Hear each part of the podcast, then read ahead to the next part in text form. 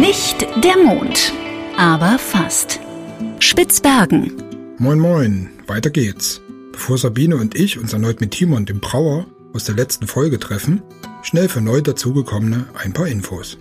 Meine Frau Sabine und ich machen einen Podcast im hohen Norden. Eigentlich sind wir ja Filmemacher, diesmal aber mit Fotokamera und Mikrofon unterwegs. Wir waren schon öfter auf Spitzbergen, das auch Svalbard genannt wird.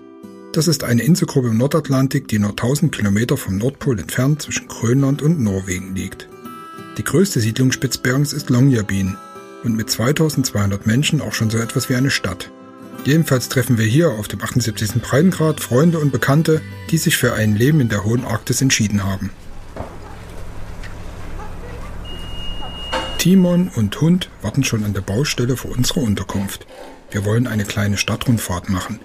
Eigentlich um zu schauen, wie schwer es ist, Wohnraum zu finden und weshalb Timon dann eben eine spezielle Lösung für sich gefunden hat.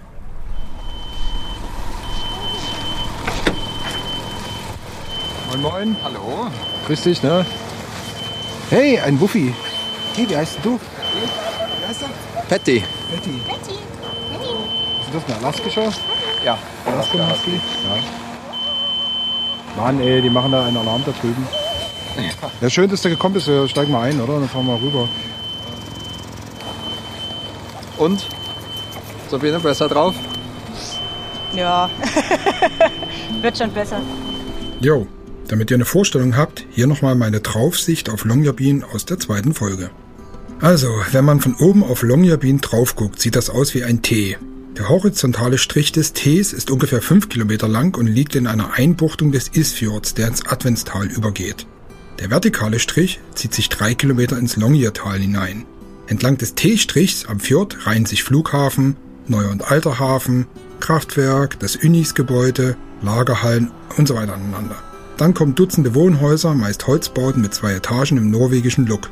Der untere Strich besteht aus dem Stadtzentrum, mit Hotels, Supermarkt, Autoläden, der Post, Stadtverwaltung und zahlreichen Kneipen sowie Restaurants, die den Touristenansturm bewältigen.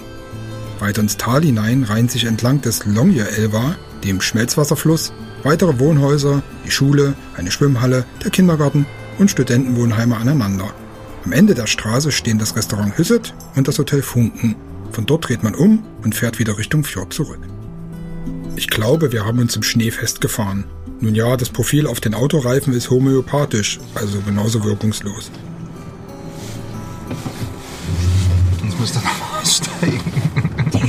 Sie wird, sie, sie wird zu fett, oder was? Hast du viel gutes Essen gegessen? Ja. Wir sitzen jetzt hier in so einem, so einem geilen neunziger Jahre Subaru. Uh, noch mit den rahmenlosen äh, Scheiben in den Türen, so was ich ja super stylo finde. Ähm, wir fahren jetzt gerade mit Timon hier von unserer Butze Richtung Stadt. Wir drehen mal einen kleinen Kringel um die Stadt. Einfach bloß so ein, so ein kleines Kringelchen, um nochmal zu schauen, wie sich das so mit dem Auto so anfühlt. Hast du eigentlich Spikes auf der Kiste drauf oder normale Räder? Äh, da waren mal Spikes dran, aber ich glaube, die kannst du jetzt alle nur an einem Finger abzählen. Also die kann man wahrscheinlich aus, also wieder reinschrauben dann, ne? Oder wie die reingedingst? Nein, die sind schon richtig rein vulkanisiert, aber es gibt diese einschraubbaren, aber die halten bei weitem nicht so lange. Und ich wechsle die auch im Sommer nicht.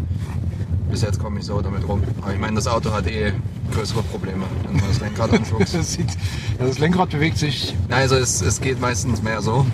Ja. Äh, ich habe dann auch ganze eintausendfünfhundert Euro dafür ausgegeben, diesen Fehler beheben zu lassen. Und habe mein Auto zurückbekommen mit dem gleichen Fehler. Das äh, spricht jetzt nicht für die Qualität der Werkstatt? So. Nee, nee, nee. Also ich meine, das ist halt ein Monopol. Die Werkstatt muss sich nicht anstrengen und die können die Preise nehmen, die sie wollen. Ne? Also gut, ja, aber sie müssen ja dann trotzdem was machen. Ja, ja, klar. Die haben ja... Hörst du das Geräusch? Ja. Dieses das haben sie gemacht. Weil das Geräusch war vorher nicht da. Und dann also haben sie haben das Geräusch hinzugefügt? Genau. Das kostet anderthalb tausend Tage. Genau, die haben nämlich da, die haben da irgendeine Stange ausgetauscht und die, und die Gummilager von der Stange. Aha. Und seitdem quietscht das Auto so. Die meinten, nee, nee, das geht weg. Und das war halt vor über einem Jahr. Ja, es geht weg, wenn du das Auto zerlegst irgendwann. Ja, ja, genau. Also, aber die also die Situation ist so schlimm und die Preise sind so hoch, was hier Autos reparieren angeht, dass äh, die jetzt tatsächlich Konkurrenz bekommen. Also es gibt ja jemanden, der jetzt eine zweite Werkstatt eröffnen will. Okay. Ja, alles hier auf der linken Seite wird jetzt abgerissen. Ne? Wegen der Lawinengeschichte ja. so. Ja. Oder? Also das ist... Du hast die ganzen Häuser, die noch nicht kaputt sind. Alles hier. Was alles hier? Alles hier. Und, das Fun alles und Funken darf aber stehen bleiben, oder was? Ja, also ich, äh, wir können mal kurz umdrehen, dann mhm. kann ich euch das erklären. Also hier haben wir das Wannledningsdalen. Mhm. Und ähm, das hat eine, ein Risiko für ähm, Slush-Lawinen, also so eine Mischung aus Wasser und Eis im Frühjahr. Und ah. so eine Slush-Lawine hat schon mal äh, das halbe Funken zerstört, früher. Hm. Und, also als es noch ein Funktionärsmessen war. Und danach haben die diesen Wall da gebaut. Jetzt ist aber rausgekommen, dass die, dieser Wall dort überhaupt nicht ausreicht und diese Gebäude von diesen Lawinen bedroht sind. Das heißt, die werden die hier rechts und links von dem hm. Bach äh, mehrere Meter höhere Wälle bauen. Und es wird dann auch interessant mit dieser Brücke hier, weil die muss dann auch mehrere Meter hoch und rüber und wieder runter gehen.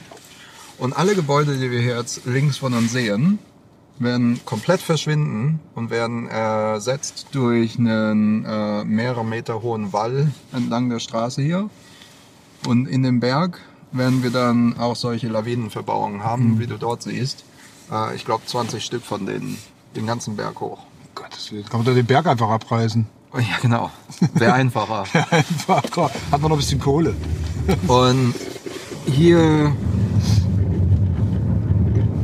bis zu diesen braunen neuen Gebäuden da unten, also zwei mhm. Straßen weiter oder zwei Blöcke weiter, äh, wird im Grunde genommen alles hier auf der rechten Seite verschwinden. Aber ist es denn sinnvoll, also die Überlegung, guck mal, das sind ja alles sehr Kastenbauweise. Ne? Im Prinzip, also jetzt in den U S A würde man einen großen Tieflader ranholen, würde die so quasi in drei Teile zerlegen. Also man muss sich das wirklich so vorstellen wie Wohncontainer, die quasi äh, in zwei Etagen übereinander und nebeneinander bis zu eins, zwei, drei, vier, fünf, sechs, zehn. Und das macht dann halt quasi so ein Wohnhaus aus. Ne? Die sind genau. dann miteinander verbunden. Die kann man doch eigentlich transportieren und woanders wieder auf dem Fundament setzen, oder geht das nicht? Ja, ähm, die... lokalen Architekten hier, L P O, äh, die haben jetzt gerade eine Ausstellung, wo die, ich glaube, das untersucht haben oder untersuchen wollen in der Zukunft, welche von den Gebäuden noch äh, weiterverwendet werden können und wie. Und einige von den Gebäuden sind einfach so alt und schlecht isoliert, dass es wirklich besser wäre, die einfach abzureißen. Ähm, und dann gibt es natürlich auch noch den Aspekt mit, ähm, mit Baustoffen, die nicht mehr zulässig sind. Also ich meine, da sind ja teilweise Fenster drin, die noch äh, alle möglichen Schadstoffe enthalten. Und echt? Ja. Also so, oder Asbestgelumps wahrscheinlich auch, Brandschutz. Ja, Asbest haben wir, glaube ich, nicht so ein großes Problem hiermit, aber ähm, einfach alte Baustoffe, die nicht mehr zulässig sind und dann auf der anderen Seite eben die mangelnde Isolierung. Das sind schlechte Gebäude. Ja, und die... Mal gerade gucken, dass wir uns hier nicht festfahren. Sonst schieben. Der gute alte Subaru. Ich muss sagen, eines der besten Autos für Winterverhältnisse. Das ist der Wahnsinn. Also ich bin ja schon so einiges an Autos in Winterverhältnissen gefahren, aber der Subaru ist immer noch unschlagbar. Ich finde die Kisten ja auch total cool. Ist besser auf jeden Fall als diese komischen Pickups hier, und die irgendwie wild aussehen und dann noch bloß hängen bleiben. Ja, ja, genau. Mit drei Meter Radstand und jede Menge P S, aber kommt haben noch nicht mal eine Differentialsperre ja. drin oder so. Okay, wir fahren jetzt wieder zurück, quasi ein bisschen Richtung, Richtung Wasser, Richtung, ich, ich sag mal Stadtzentrum. Das ist das ja doch, fahren wir ja. Das ist das, aber das ist im Prinzip Stadtzentrum. Klar, das ist das, was wir es nennen. Aber wir können ja, wir können ja hoch Richtung Nybyen. Ja. Jetzt ist auch die Straße auf der anderen Seite wieder geöffnet für den Verkehr. Das heißt, dann äh, können wir nämlich die Runde fahren. Andere Seite heißt, da geht ein Flussbett in der Mitte durch. Genau. Und wie sieht das aus im Frühjahr? Ist da, da richtig Alarm drin mit dem Flussbett? Ja. Dann? Ja. Ja. Also, also, Der wird gespeist von den zwei Gletschern hier hinter der Stadt, also Larsbreen und Longyearbreen. Und äh, wenn es da anfängt zu tauen, dann ist äh, richtig Kraft in dem Fluss drin. Für acht Wochen oder so. Und das ist nämlich, auf der einen Seite reden wir hier von der Lawinengefahr mhm. und Lawinengefahr, aber auf der anderen, also auf der anderen Seite, aber auf der anderen Seite auch noch im Sommer ähm, schlicht und ergreifend Erdrutschgefahr. Mhm. Und äh, das sieht man jetzt nicht gut mit dem Schnee, aber unser ähm, äh, Kirkegård, Graveyard. Graveyard, also Friedhof. Unser Friedhof mhm. ist fast von so einem Erdrutsch äh, platt gemacht worden. Na gut, und die Leute sind schon tot. Also ja, ja. Und das war auch dann der Grund, warum die Straße gesperrt wurde, weil man halt nicht risikieren, also das Risiko nehmen wollte, auf sich nehmen wollte, dass da irgendwie Leute rumlaufen, wenn da plötzlich die, der Berg runterkommt. Also die beiden Gefahrenzonen auf der Außenseite der Stadt, mhm. in diesem engen Tal. Und in der Mitte hast du den Fluss. Und zum Beispiel alle die Gebäude, die hier ganz neu am Fluss entlang gebaut wurden, ähm, stehen teilweise in einer Überflutungszone. Und äh, vorletzten Sommer war das wohl, äh, als der Fluss wirklich am kräftigsten war, hat der so schnell das äh, Flussbett erweitert, also sich einfach seitwärts mhm. weggegraben, dass die Leute kaum Zeit hatten, ihre Scooter da wegzuholen und so. Und das ist immer noch eine Gefahr für die Gebäude. Also wenn das, wenn das passiert, dann ähm, holt Lokalstyre große Bulldozer, die dann in dem reißenden Fluss rumfahren und während der Fluss fließt quasi versuchen, die Wände wieder aufzuschieben. Wieder und aufschieben, okay. Aber ich meine, das geht auch nur zu einem gewissen Maß. Wenn zu viel Wasser da ist, dann muss man den Fluss einfach gewähren lassen. Und äh, wie lange ist dann so eine, so eine reißende Flussphase dann, äh, wenn der Tauwetter ist? Und naja, witzigerweise äh, kommt das so in tagesweise, runter? Weil mhm. sobald im, in der Nacht dann die Sonne wieder flacher scheint oder komplett mhm. äh, verschwindet, hast du halt weniger Tauwasser und dann wird der Fluss wieder etwas gezähmt. Aber es kann halt sein, wenn die Temperaturen immer noch hoch bleiben und die Sonne kommt am nächsten Tag zurück, dass es dann wieder weitergeht. Und der, der Fluss, der da quasi aus dem schmalen Tal kommt, wo wir gerade standen, äh, da was am Funken vorbeiläuft, genau. der ist dann auch wahrscheinlich ein bisschen kräftiger unterwegs, ne? Ja, also der ist ziemlich klein, aber der ist kräftig. Das finde ich auch immer so faszinierend, ja, wenn du eben während dieser Tauphase an die Flüsse rangehst, dann kannst du richtig hören, wie die großen Steine da drin rumfallen. Du hörst dieses Geräusch, wie die aneinander, aneinander stoßen die ganze Zeit. Also diese, diese Flüsse in der kurzen Zeit, wo die wirklich fließen, transportieren die richtig viel Material. Das schiebt es dann alles hier quasi ins Tal rein und bleibt dann dort irgendwo liegen? Ja, also am Ende eigentlich ins Fjord. Und ähm, deswegen sind die Fjorde, auch da wo Flüsse reinfließen, halt sehr, sehr flach. Da sammelt sich unglaublich viel Material von den Gletschern an. Wir fahren jetzt hier nach Nybyen, also die Straße nach Nybyen raus. Hat geschneit auf jeden Fall heute Nacht. Also man sieht es definitiv, dass äh, wieder die, die freigepusteten Stellen, die man gestern noch so schön dunkel gesehen hat, sind jetzt auf jeden Fall schon wieder abgedeckt. Also sind zumindest überzuckert. Und die Straße ist auch nicht mehr so dunkel, wie sie gestern zum Beispiel noch war. Es ist einfach schon wieder richtig Schnee drauf und heiß. Gestern Nacht ähm, hatten wir ein ganz interessantes Lichtphänomen. Weil der Schnee ist bei deutlich unter minus zehn Grad gefallen. Und dann ist es so Schnee, der wirklich eigentlich wie der klassische Schnee, den man sich vorstellt, einfach aus Einzelkristallen besteht. Ähm, Also nicht Flocken. Und wir hatten nicht so sehr viel Wind. Und was dann passiert ist, dass sich die, die Eiskristalle beim Fallen alle gleich parallel ausrichten.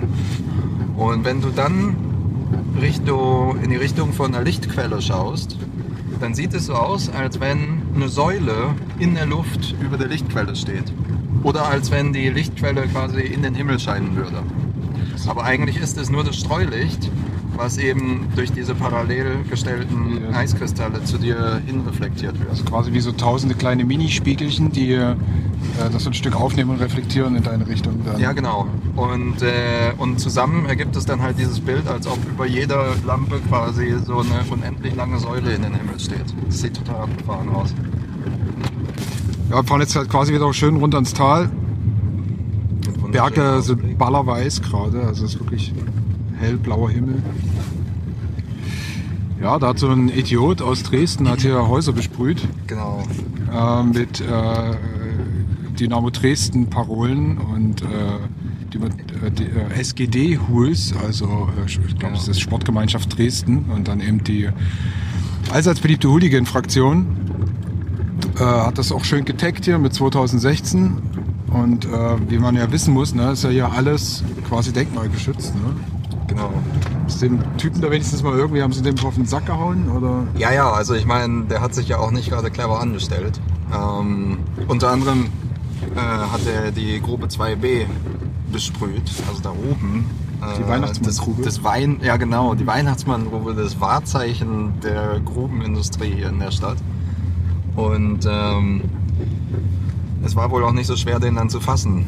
Und äh, der hat dann sein Ticket nach Hause bekommen. Und ist auch am Ende dafür verurteilt worden. Aber solange er nicht den Fehler macht, wieder nach Norwegen einzureisen, äh, können die quasi die Strafe nicht vollstrecken. Vollstrecken, genau. Und äh, das ist quasi das Ende der Geschichte. Vielleicht hat er es auch irgendwie gewollt. Also kein Geld mehr gehabt und dann kriegt man halt ein gratis Ticket nach Hause oder so. Ja, da reicht aber, wenn man vielleicht ein Haus verschandelt und nicht irgendwie ja. drei oder vier. So, ne? Also es, es war schon speziell. So, hier äh, ein, ein, ein, ich finde, das sieht aber russisch aus hier, dieses Haus irgendwie. Ähm, ein, ein richtiges Steinhaus mhm. hier auf der anderen Seite des Tals quasi. Wir sind jetzt gerade über den Fluss drüber gefahren. Also über den Fluss, der jetzt nicht fließt. Und das ist das Huset, ne? Genau. Und was ist das eigentlich mal gewesen und was ist es jetzt? Oh, Huset ist so ziemlich alles mal gewesen. Also alles von Bäckerei über Behelfskrankenhaus, äh, temporäre Kirche, ich weiß es nicht. Äh, es war immer schon eine Bar da drin, was ja auch recht wichtig ist in so einem kleinen Ort dann. Mhm. Und äh, ja, und heutzutage ist es, es war auch mal ein Kino, da ist ein schöner Kinosaal drin. Und heutzutage ist es äh, Kulturstätte für größere Veranstaltungen. Unten hat man das Bistro und ein White-Label-Restaurant. Also es ist einer der Fine-Dining-Restaurants äh, hier in der Stadt. Und hat einen riesengroßen Weinkeller. Ich glaube, die haben fünfzehntausend Flaschen Wein im Augenblick. Und dann äh, am Wochenende bekommt das Wort Huset eine ganz andere Bedeutung. Und das ist halt eben das äh, Ausgehen und Leute treffen. Also um zwei Uhr machen die ganzen Läden der Stadt dicht. Und äh, dann pilgern alle in Strömen von Taxis zum Huset. Weil Huset hat eine Erlaubnis, bis drei Uhr Alkohol zu verkaufen. Und die machen dann erst um vier Uhr zu. Das heißt, da wird dann hingefahren. Hoffentlich noch einen Partner für die Nacht äh, abgeschleppt oder so und dann äh, kommt man, ja, dann kommt entweder ein Bus oder ein Taxi oder man läuft halt heim und äh, danach geht's halt zum Nachspiel. Und meistens bedeutet Huset, dass man nicht mehr, nicht mehr nüchtern oder bei Sinnen nach Hause kommt. Also du wirst ja in der Stadt so zwei Fraktionen finden und zwar Die, die, die Minderheit, die quasi regelmäßig zum Huset geht und dann alle die, die sagen, ach, ich will, ich will niemals wieder zum Huset gehen. Das ist das steingewordene Tinder. Ja, genau. Aber es ist auch ganz witzig, weil man hat halt so einen Nachtclub einfach im Bistro. Also die schieben dann die Tische zur Seite und äh, dann wird dann eine Musikanlage aufgestellt und dann gibt's da Musik und äh, ja, die Party steigt, so nach dem Motto. Musste man dann schon mal Leute einsammeln, die dann irgendwie auf halber Strecke irgendwie nicht mehr weiter konnten? Ja, das ist sogar, und das ist tatsächlich ein Problem und ich glaube, das wird, ähm, das wird noch zu einem tödlichen Unfall führen. Also jetzt, letztes Wochenende hat gerade zufälligerweise wieder jemand äh, eine stockbetrunkene Person draußen im Schnee gefunden. Ähm, die Person wurde ins Krankenhaus geliefert und hatte noch eine Körper, Körperkerntemperatur von dreiunddreißig Grad. Das ist ein bisschen wenig, ja. Das ist, das ist schon eine ganz ernsthafte Hypothermie. Und die Person hatte keine, keine Handschuhe, kein, keine Mütze, kein, die Jacke war offen. Ähm, das waren minus achtzehn Grad. Also es wäre wirklich nur noch eine Frage von Stunden gewesen, bis die Person einfach tot gewesen wäre. Und das mit dem Alkohol und der Kälte hier, also wie gesagt, das ist eigentlich eine, nur eine Frage der Zeit, bis irgendwann mal einer liegen bleibt. Bis jetzt ist es immer gut gegangen, dass halt die Leute, die dann draußen irgendwie umfallen, noch gefunden werden. Ja, äh, saufen die sich dann da quasi mit Schnaps wahrscheinlich komplett dicht. Ja. Ist das, ist das nicht teuer? Also ich meine, hier in, in, wir sind ja quasi in Norwegen, ne? Alkohol ist ja dann ja echt mal eine andere Angelegenheit, also im Vergleich zu Deutschland, so preislich. Ja, aber gleichzeitig sind wir ja auf Spitzbergen in einer steuerbefreiten Zone. Das heißt, äh, unser Preisgefälle ist sehr ungesund von äh, Alkohol, Benzin und Autos, äh, die auf der einen und Tabak, die auf der einen Seite extrem billig sind, weil halt die ganzen Steuern weg sind. Äh, und dann auf der anderen Seite Gemüse und äh, Milchprodukte und Fisch, alles was da frisch ist, halt extrem teuer, weil es mit dem Flugzeug eingeflogen werden muss. Ja, stimmt, Alkohol und so kannst du ja letztendlich mit dem Schiff rüberfahren, das hält sich ja ewig. Ja. Zigaretten, Tabak genauso. Da hinten liegt sie wieder im Nebel. So. Wie heißt sie, die Süssel? Äh, Polarsüssel. Die Polarsüssel, genau. Mhm. Also die Polarsüssel, dieses Riesenschiff, also das ist ja bestimmt hundert Meter oder sowas, ja, hat das? Oder bisschen, mhm, ja. Das ist ja so ein echt ein gewaltiger Klotz, der liegt hier wie so ein, wie so ein Monolith hier im, im Fjord. Und der ganze Fjord dampft ja heute schon den ganzen Tag so richtig doll, weil es sehr kalt ist. Ähm, und das sieht so ein bisschen gespenstisch aus. Oh, hier haben wir einen Schrottplatz. So ein bisschen, ja. Nee, du, das hier ist tatsächlich gar kein Schrottplatz, sondern äh, einer der, oder der einzige private Typ Vier-Mann-Betrieb, der hier ähm, sowas ähnliches wie Alan das betreibt. Also eine hm. Baufirma. Aber ja, die gut. Haben halt nicht das neueste Equipment. Nee, nee, das haben sie nicht.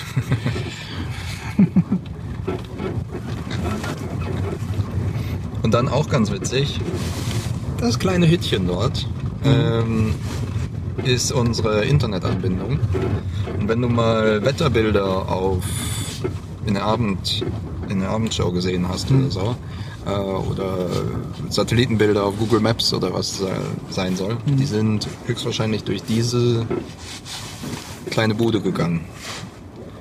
Weil das ist der Knotenpunkt zwischen den Glasfaserkabeln, die hier aus dem Meer rauskommen. Und du kannst wirklich von hinten, kannst du dir diese Kabel, kannst du die anfassen, wo die aus dem Boden in die Hütte reingehen.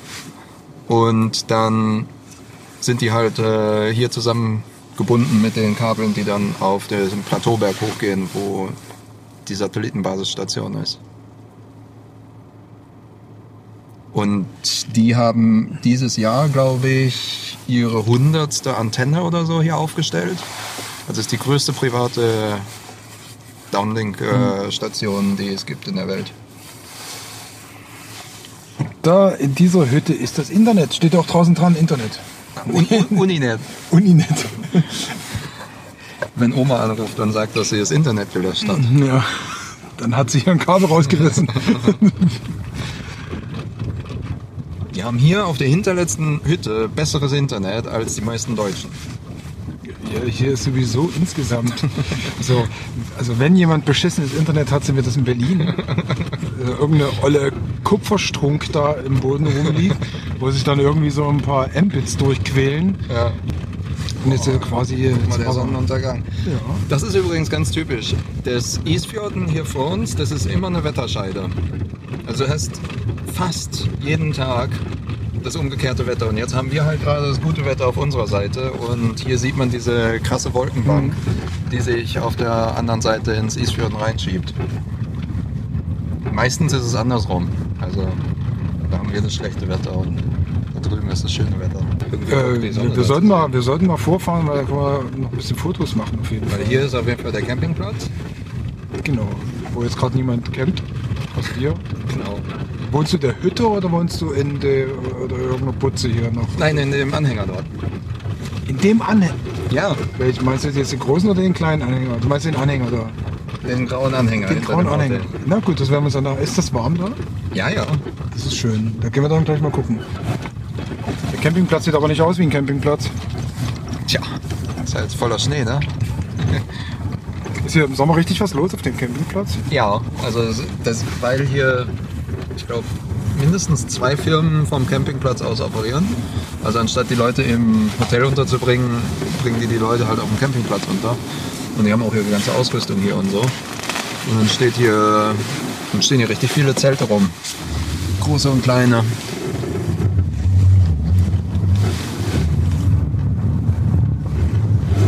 Das hier, das Gebäude quasi, wo jetzt dein Wohnwagen daneben steht, ist quasi so das äh, Facility-Ding für den Campingplatz, also wo Küche und, ja, genau. und, und Bad und ja. Toiletten und sowas sind.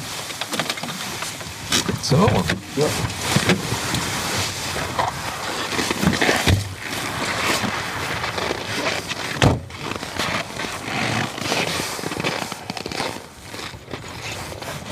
Ist das dein zweites Auto?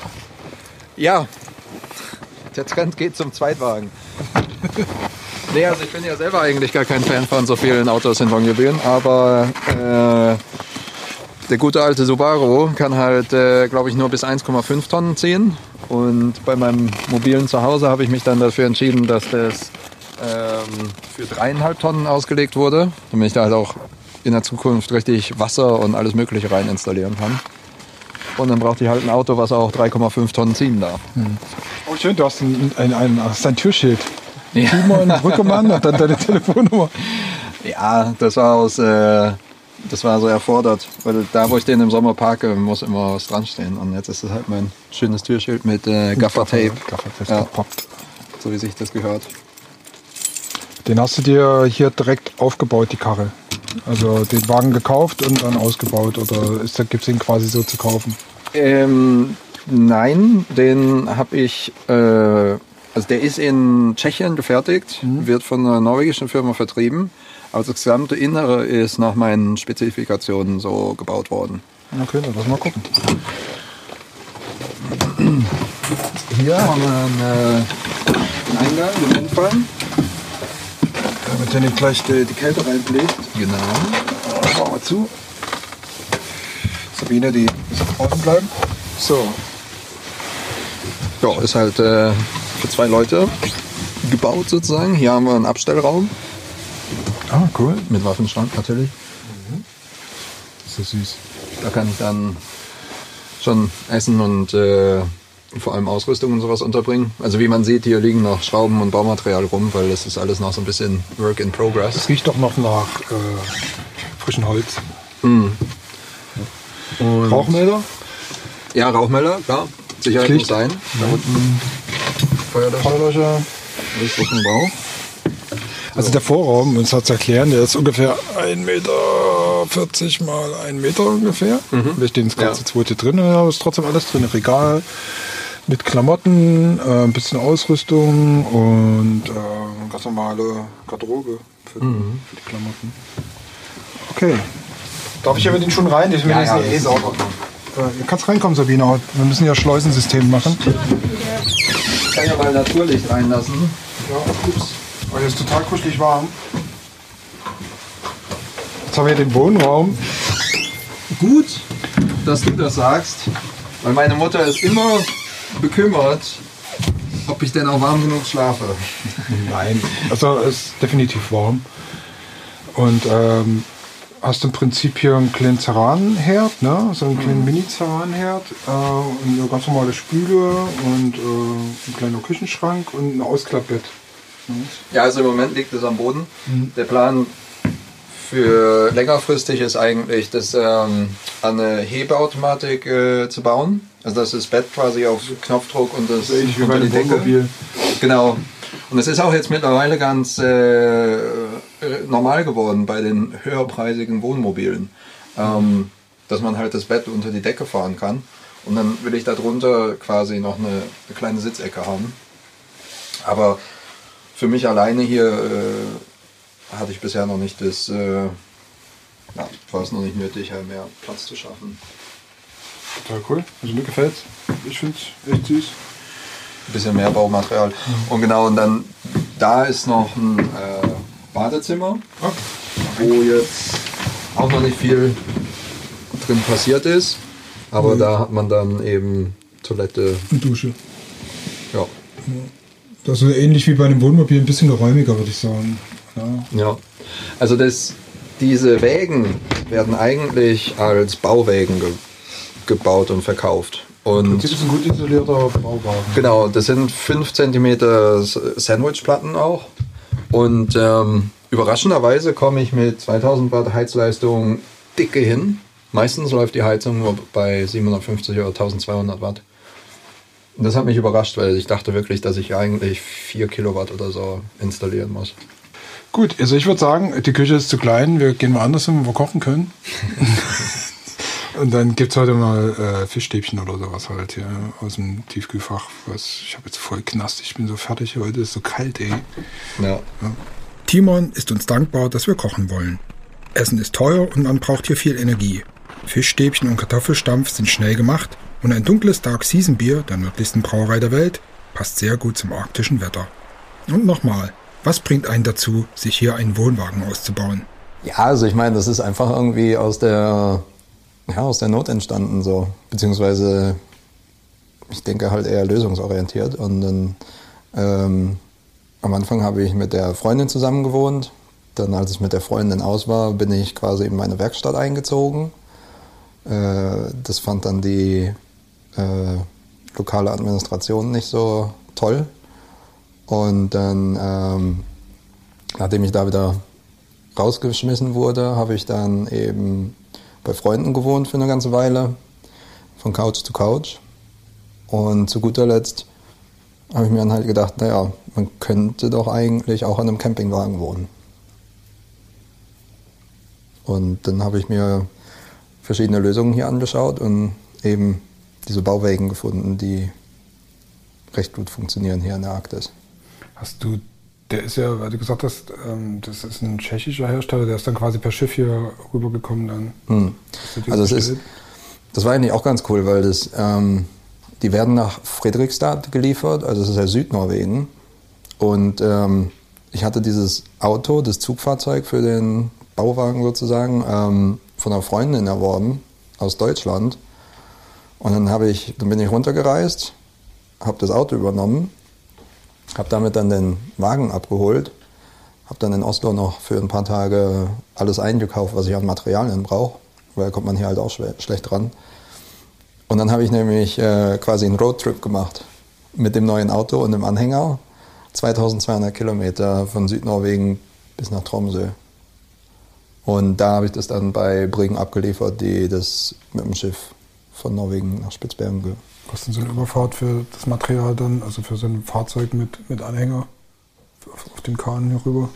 Ähm, das waren wohl eintausendachthundert Euro. Okay. Ja.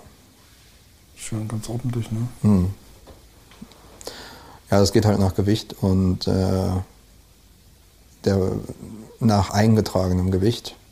Und da war der Wagen mit zwei Komma zwei Tonnen Eigengewicht dann recht heftig. Mhm. Äh, für den Sommer hast du ja eine, noch eine andere Lösung im Kopf, ne? Also um das Wohnungsproblem zu umgehen. Also für mich klingt das jetzt so, als wäre es jetzt gar nicht mehr so besonders interessiert, jetzt überhaupt eine feste Bude zu haben. Wenn Eigentlich das, nicht. Wenn das, wenn das akzeptiert ist von, von der Administration, dass man da drin wohnen kann, dann ist das ja in Ordnung, oder? Ja. Ja, also das Problem ist jetzt im Moment, oder die Herausforderung, dass ich ähm, äh, auf dem Campingplatz im Sommer nicht sein kann, weil die Campingplatzbetreiberin einfach sagt, das soll ein Naturcampingplatz sein und da soll nicht irgendwie eine graue Kiste in der Gegend rumstehen. Außerdem darf man auch nichts mit Rädern irgendwie auf der Tundra parken. Und äh, also ich meine, der Parkplatz um das Campinggebäude ist halt so begrenzt, dass man da nicht noch den den Anhänger stehen haben kann. Und ich meine, das ist auch in Ordnung, das verstehe ich auch. Und äh, deswegen wird jetzt die Sommerlösung dann hoffentlich mein Segelboot, was ich mir zu dem Zweck erworben habe. Was ist das für ein Segelbötchen so? Vom ja, heißt Alu Mickel. Ist auch mein erstes Segelboot. Also ich habe nicht viel Ahnung von Segelbooten generell. Aber ich habe mir das von zwei Seglerfreunden begutachten lassen. Und die meinten, das wäre in Ordnung. Äh, sieben Komma acht Meter ist das wohl. Also sechsundzwanzig Fuß. Mhm. Und hat einen kleinen achtzehn P S Motor drin. Und hat im Grunde genommen eine ganz ähnliche Abmessung wie der Anhänger. Also da denke ich, kann man schon drin wohnen. Und da kann man dann hier am Pier irgendwo liegen oder muss man dann immer draußen sein oder wie funktioniert genau. das? Ja, das weiß ich noch nicht ganz. Also es gibt ja den Kleinboothafen hier, da wo es auch an Land steht. Aber die Anzahl an Liegeplätzen dort ist äh, zu gering. Das heißt, es gibt mehr Leute mit Booten, als dort Liegeplätze sind. Und da gibt es wohl irgendwie eine lange Warteliste, soweit ich das verstanden habe. Und äh, ich weiß auch nicht, wie es dann wieder ist. Also der Hafen könnte sagen, okay, wir wollen nicht, dass da irgendwie Leute permanent auf dem Boot sind, wenn es hier im Hafen liegt. Aber im Fjord ankern, äh, da kann keiner was dagegen sagen. Wenn nee, ich weil ich habe auch noch äh, gut in Erinnerung, dass hier quasi so, wo, der, wo das Wasser im Fjord hier aufhört, dass da immer relativ viele Boote waren. Mm, so, ja. Jeglicher Größenordnung. Ähm, also das sollte gehen, da musst du bloß mal mit dem Dinghy rausrudern. Ja klar, aber die Brauerei liegt ja direkt am Wasser. Das heißt, ich sehe mir, ich sehe dann schon richtig äh, vor meinem inneren Auge, wie ich dann schön mit meinem kleinen Gummidinghy. nein, nein, ich habe einen hab Motor da dran. Das Gummidinghy habe ich auch schon. Ja. Und äh, dann kann ich damit direkt zur Brauerei düsen und dort am Strand anlanden. Hört sich irgendwie nach Spaß und auch praktikabel an. Lieber mit der Jolle herumrudern, als den Bürgerkrieg auf den Fahrradwegen in Berlin jeden Morgen aufs Neue zu durchleben. Nicht sicher, ob man von zwei Rädern, vier Rädern oder noch mehr Achsen niedergewalzt wird. Okay, anderes Thema. Wie geht's weiter? Leben in Longyearbyen. Hat das eine, für dich so eine, so eine Zukunft oder siehst du dich jetzt auch äh, schon wieder so ein bisschen auf dem Absprung, vielleicht auch mal anders hin? Also in den nächsten Jahren dann, also wie du denkst, wie lange das halt hier so für dich dann naja, spannend ist oder spannend bleibt oder zieht es dann doch wieder, dass du die Karte nochmal umdrehst und nochmal nach Süden guckst oder wie schaut es für dich aus? Ja. ja, gute Frage. Das kann sich manchmal äh, innerhalb von einem Tag ändern, die Einstellung. Also ich meine, hier in Longyearbyen bleiben die meisten nur so lange, wie es Spaß macht. Das ist schon mal ganz klar. Und das ist auch für mich im Grunde genommen der Maßstab. Was auch interessant ist mit Longyearbyen, ist halt einfach ähm, die Möglichkeit, äh, nur teilweise hier zu wohnen, also Teile des Jahres. Und das finde ich halt, ich glaube nicht, dass ich Longyearbyen in absehbarer Zeit wirklich verlassen würde, zurücklassen würde.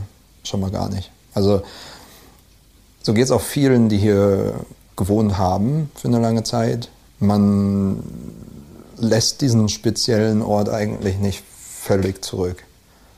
Die meisten Leute kommen wieder, zumindest mal, um ein paar Touren zu machen oder zu sehen, wie es hier eigentlich ist. Die Stadt ist ja auch in ständiger Veränderung und so. Und ich denke auch, dass es für mich mehr so wird, dass ich gerade die Polarnacht jetzt vielleicht eher vermeiden würde und dann eben woanders hinreise, meine Reiselust stillen kann und äh, dann den Rest des Jahres hier bin. Und es gibt viele saisonbasierte Jobs. Also selbst wenn man sagt, okay, ich, äh, ich gebe jetzt eine Festanstellung auf, dann hat man immer noch die Möglichkeit, als Guide äh, in allen möglichen Formen und Facetten hier irgendwas zu kriegen. Und es gibt auch eine Menge Leute, die hier, wenn man erstmal die Verbindung hat, Äh, selbst wochenweise irgendwie noch ein bisschen Geld verdienen können. Aber es ist auch so, man, das ist eine eingeschworene Gemeinschaft. Also es ist unheimlich schwierig, äh, hier Fuß zu fassen, wenn man nicht schon hier ist, also physisch vor Ort. Es gibt unheimlich viele Menschen, die sich eigentlich vorstellen, hierher zu kommen und äh, Bewerbungen schreiben und alles dran setzen. Aber was wirklich zählt, ist eigentlich, dass man hier ist und überhaupt versteht, was Longyearbyen ist und wie Spitzbergen funktioniert. Was ist denn Longyearbyen? Na, es ist... Es hat seine interessanten Herausforderungen. Also es sind auch manchmal so banale Sachen, wie wenn du in Longyearbyen lebst, du hast keine Straßen, wo du wegfahren kannst, du hast keine Züge, wo du dich reinsetzen kannst, du kommst einfach nicht weg. Du musst mit so banalen Dingen klarkommen, wie eben alle die Leute, die es hier gibt, immer wieder zu sehen. Auch wenn es irgendwie das schiefgelaufene Date ist oder sogar die Ex-Freundin. Und das habe ich auch mehrfach selber erlebt, dass manche Leute einfach Longyearbyen verlassen mussten, weil sie nicht mehr damit klarkamen, dass, die, dass man sich eben nicht aus dem Weg gehen kann nach einer Trennung. Ähm, also das ist auch teilweise Longyearbyen. Oder Longyearbyen ist halt eben, wie jetzt zum Beispiel, diese Wohnkrise. Das muss man erstmal verstehen, dass es einfach keinen Wohnraum gibt. Also wirklich keinen physischen Wohnraum. Und da ist auch wieder die, die Verbindung, wenn man hier Menschen kennt, von Vorteil, weil dann hat man eben die offenen Türen, irgendwo auf einer Couch schlafen zu können. Aber kaum jemand wird seine Tür öffnen für, also weil es schon so viele gibt, die man kennt, die die, die gleiche Not leiden, für noch mehr Leute, die nicht die persönliche Verbindung haben. Äh, Longyearbyen ist auch einfach die Herausforderung der Polarnacht. Longyearbyen ist die Herausforderung des Wetters. Also... Man kann, vom, man kann vom Nachhauseweg vom Huset äh, nach Hause sterben, wenn man sich dumm anstellt, wenn man komplett sturzbesoffen in Longyearbyen alleine rumstolpert. Das macht man nicht, aber wenn man es macht, dann kann es halt ganz schnell extreme Konsequenzen haben. Das sind alles so Sachen, die muss man erstmal verstehen. Dafür muss man gemacht sein. Und viele, viele Leute finden, erst wenn sie hier sind, heraus, dass eine dieser Dinge einfach nicht funktionieren. Wie ist denn das hier so mit den Hierarchien oder Klassen? Äh, der, der Anspruch auf solchen Outposts, auf das hier nicht wirklich ist, aber mal war, ja, hm. war ja eigentlich ein bisschen egalitär, was es auch nicht war. Es gab halt die, äh, es gab ja die Funktionäre, es gab die Bergarbeiter, ne? Es gab dann ähm, Administration und die waren schon unter, un, also unterschiedlicher Klasse angehörend. Ne? Also wenn ich jetzt alleine bedenke, dass ähm, Wein konnte man so viel kaufen, wie man wollte für die Funktionäre. Ja, genau. Ne? Und Bier gab es äh, quasi nur im Kontingent für, für die Arbeiter. Also hat man ja einen Klassenunterschied. Heute richtet sich dieser Klassenunterschied, ich sage das jetzt in Anführungsstrichen, ja, ähm, ja, eher so ein bisschen gehört jemand zur privilegierten Festangestellten oder beim Staat oder Stadtangestelltengruppe oder ist halt jemand frei. Äh, ich glaube, da gibt es ja so ein Problem mit diesen Wohnungs... Ähm, und also den unterstützten Wohnraum und den nicht unterstützten Wohnraum. Ja. Vielleicht kannst du da nochmal das erklären, wie das zusammenhängt, was ja die Wohnungskrise noch verschärft, eigentlich am Ende. So in, in meinem Kopf die Verbildlichung von dem ganzen Problem ist halt, ähm, die, die Leute, also schmeißen das jetzt mal alles in diesen Topf, staatsangestellt und so weiter, die halt äh, eine hundertachtzig Quadratmeter Wohnung haben mit mehreren Schlafzimmern und allem drum und dran. Und dann hast du am anderen Ende halt die Leute, die wirklich zu fünft in einer Dreizimmerwohnung hausen, aufeinander gestapelt. Und das gibt's. Also ich meine, es ist mittlerweile normal, dass du das Wohnzimmer von der Wohnung quasi in der Mitte mit einem, mit einem Vorhang trennst und dann sind es zwei Zimmer, damit du halt eben fünf Leute in einer Dreizimmerwohnung unterbringen kannst. Also Intimsphäre ist anders. Ja. Und man muss auch dazu sagen, also die, ähm, der, Zu- der Zustand der Gebäudemasse ist auch Welten auseinander. Du kannst in diesen Blomöhrer Gebäuden hier, diese blauen Gebäude, kannst du in die ganzen normalen reingehen, wo Store Norske eben Wohnungen für Privatleute vermietet. Und da sind Flecken an der Decke, da sind Löcher in den Wänden einfach aufgerissen und nicht wieder zugemacht worden, weil man da an irgendwelche Leitungen ran musste oder so. Die Türen und alles ist von Anno Tobak Und äh, wenn du Glück hast, dann funktioniert die Dusche und liefert auch ein bisschen Warmwasser. Wenn du Pech hast, dann fließt es unten nicht wieder ab. Ähm, und dann gehst du in das gleiche Gebäude, also auch Blomöhrer, und dann steht schon vorne am Eingang so ein kleines Schildchen. Dieses Gebäude ist Eigentum von Lokalstyre. Du gehst da rein, alles perfekt, weiß, neu renoviert, funktioniert. Das ist halt auch so eine Realität. Tja, ja klar. Gut, dann das war vielleicht dann die ganze Zeit dieses Company Towns dann, wenn das quasi ja so zentralisiert dann einfach durchgeknabbert wird, so hat wahrscheinlich in der Effizienz vielleicht ein bisschen besser funktioniert. Demokratie ist halt nicht effizient. Ja. Was aber immer noch die bessere, die bessere Regierungsform ist. Also jetzt ja. Zumindest aus meiner Sicht heraus. So. Jetzt gehen wir auch wieder von, ne, also Politik und die Administration mhm. sind halt auch immer noch zwei Paar Schuhe. Mhm. Das ist nämlich so eine ganz neue Entwicklung jetzt hier in der Stadt, dass wir plötzlich unglaublich viele, also ich meine, bei zweitausendzweihundert, zweitausendfünfhundert Leuten sind halt zweihundert Leute ganz schnell unheimlich viele, ähm, jetzt plötzlich als Montagearbeiter hier arbeiten. Also das ist eine ganz neue Gruppe, die wir so noch nicht hatten, die wirklich nur äh, hergeschickt wird. Also die wählen wirklich nicht irgendwie, äh, ah, ich... ich will jetzt mal nach Spitzbergen und finde mir mal einen Job, sondern dann sagt die Firma halt hier, wir haben einen Auftrag da oben, geht mal da hin. Und dann sind die für vier oder acht Wochen hier oder ein paar Monate, ein halbes Jahr. Und das hängt halt mit den vielen Bauprojekten zusammen. Also jetzt hier die, eben die neuen Re- Gebäude für die ganzen Staatsangestellten und dann die, äh, der Weltsaatguttresor, das Abreißen von der Svea-Grube, äh, der Ausbau vom Flughafen, was hier Elektrizität und so weiter angeht. Also unheimlich viele Bauprojekte gleichzeitig. Ich vergesse gerade noch irgendwas. Und da sind halt unheimlich viele so, ah ja, die natürlich die Lawinenverbauung und das Abreißen von der halben Stadt so. Kleines Detail vergessen. ähm, und, und am Hafen noch äh, Industriegebiet neu errichten. Ja, ja, genau, das kommt auch noch. Naja, mit allen diesen großen Bauprojekten werden halt eben diese Bauarbeiter einfach angeheuert und die sind dann plötzlich hier. Hm. Ja, das ist mir auch wirklich aufgefallen. Die Contractors. Irgendwann. Ja, die Contractors oder diese Montagearbeiter einfach. Ganz andere, ganz andere Bevölkerungsgruppe. Und man muss wirklich sagen Bevölkerungsgruppe, weil es sind so viele von denen. Und die, die passen halt nicht in die etablierten Gruppen rein. Das sind keine Saisonarbeiter, das sind keine Touristen, das sind keine, die hier fest wohnen. Die machen halt so eine eigene Gruppe. Und die sind auch äh, gut dabei, was irgendwie Alkohol verbundene Unfälle angeht. Ja, es ist ganz klar. Wir haben, die, wir haben ja keine soziale Verwurzelung jetzt hier. Also im Sinne von, sie sind weg von ihren eigenen Familien, Freunden, von zu Hause, wie auch immer, ne, von ihren Kindern.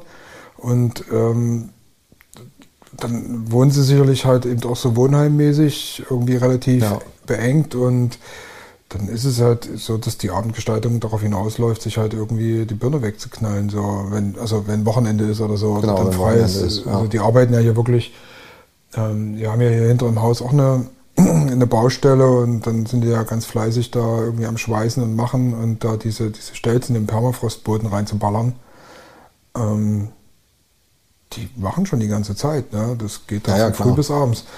Und das ist dann die Kompensation. Aber das ist völlig klar, dass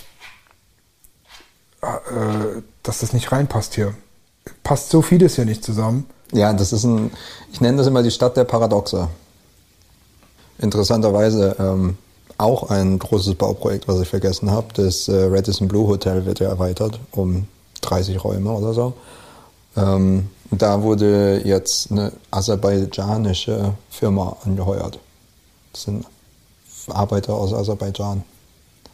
Fand ich auch eher speziell, dass man die bis nach Spitzbergen fliegt. Tja, das wird wahrscheinlich eine Frage des Preises sein. Ja. Ja. Aber kennenlernen ist auch noch so ein Stichwort. Also was Longyearbyen unterschiedlich macht von vielen, vielen oder unterscheidet von vielen, vielen anderen Orten, ist einfach willentlich oder unwillentlich stellst du irgendwann die Frage und wenn du neu bist, wirst du diese Frage generell gestellt bekommen. Wie lange hast du denn vor, hier zu bleiben? Und das macht es nämlich auch schwierig für Außenstehende Fuß zu fassen in einer gewissen Weise, weil kommst du hier mit einem begrenzten Zeithorizont an, wirst du garantiert nicht den gleichen Zugang bekommen. Weil man hat halt diesen gigantischen Austausch, man muss anderen Freunden Tschüss sagen und irgendwann will man einfach nicht mehr diese Energie aufbringen, ständig neue Leute kennenzulernen. Und so ein automatischer Schutzmechanismus, der sich bei allen früher oder später entwickelt nach ein paar Jahren, ist eben dieses, ach okay, du bleibst sowieso nur für drei Monate, dann... Beziehung aufbauen lohnt sich nicht. So ja, genau, also so hart, wie es eigentlich klingt, aber, nee, aber so jetzt dann, ja. Beziehung aufzubauen, wie du sagtest, erfordert auch Anstrengung. Ja. Und mit seiner Energie oder mit, seinen, mit seinem emotionalen Haushalt kann man ja, muss man ja haushalten. Ne? Und äh, das ist klar, sich immer wieder neu einzulassen, immer wieder vielleicht nochmal dieselben Fehler dann wieder zu machen. Ne? Und dann hast du vielleicht jemanden ins Herz geschlossen oder, ich meine das jetzt gar nicht so beziehungsmäßig, sondern einfach so, nee, nee, so freundschaftlich, ähm, klar. Sondern, ähm, und dann ist er wieder weg, ja, und ja. Das, das schmerzt ja auch immer. Und, oder man wird enttäuscht und dann passiert das mehrfach bei verschiedenen Leuten. Das ist, kann natürlich total frustrieren. Ne? Okay, als Abschluss hätte ich von dir gern vielleicht einen Satz zu deiner Vision von Spitzbergen. Wow. Du kannst doch zwei Sätze sagen, aber nicht so viele Kommas. Also ich würde einfach ganz persönlich äh, aus eigenen Interessen eigentlich am liebsten Longyearbyen insbesondere als sozusagen ja, Technologietestzentrum sehen. Das wäre für mich die ultimative Vision, also wo man wirklich sagen würde, hier testen wir alles Mögliche an neuen Ideen und äh, vielleicht sogar Gesellschaftsformen und äh, technischen Lösungen gegenüber dieser Umgebung. Vielleicht auch mit dem Gedanken, wie du schon mal selber gesagt hast, also ne, dann irgendwie äh, Kolonien, Raumfahrt, Kolonien auf dem Mond, Kolonien auf dem Mars oder was es dann sein soll. Aber auch auf der Erde. Also ich meine, hier könnte man wirklich ein Zentrum machen, wo Menschen zusammenkommen aus allen möglichen Gebieten und quasi ihren Beitrag machen, bringen, wie man das Existierende verbessern könnte. Den Planeten retten. Genau. Weil dafür hat Longyearbyen das Zeug. Dafür hast du hier schon gewisse Voraussetzungen. Das wäre mindestens schon mal ein paar coole Menschen. Ja. Das ist so meine Vision, ja. Timon ist nur ein Beispiel von vielen jüngeren Leuten auf Spitzbergen, die sich ihre Zukunft anders denken und eben neue Wege gehen, schwierige Situationen zu meistern. Die mutig sind, wissbegierig und einfach Spaß am Leben hier haben.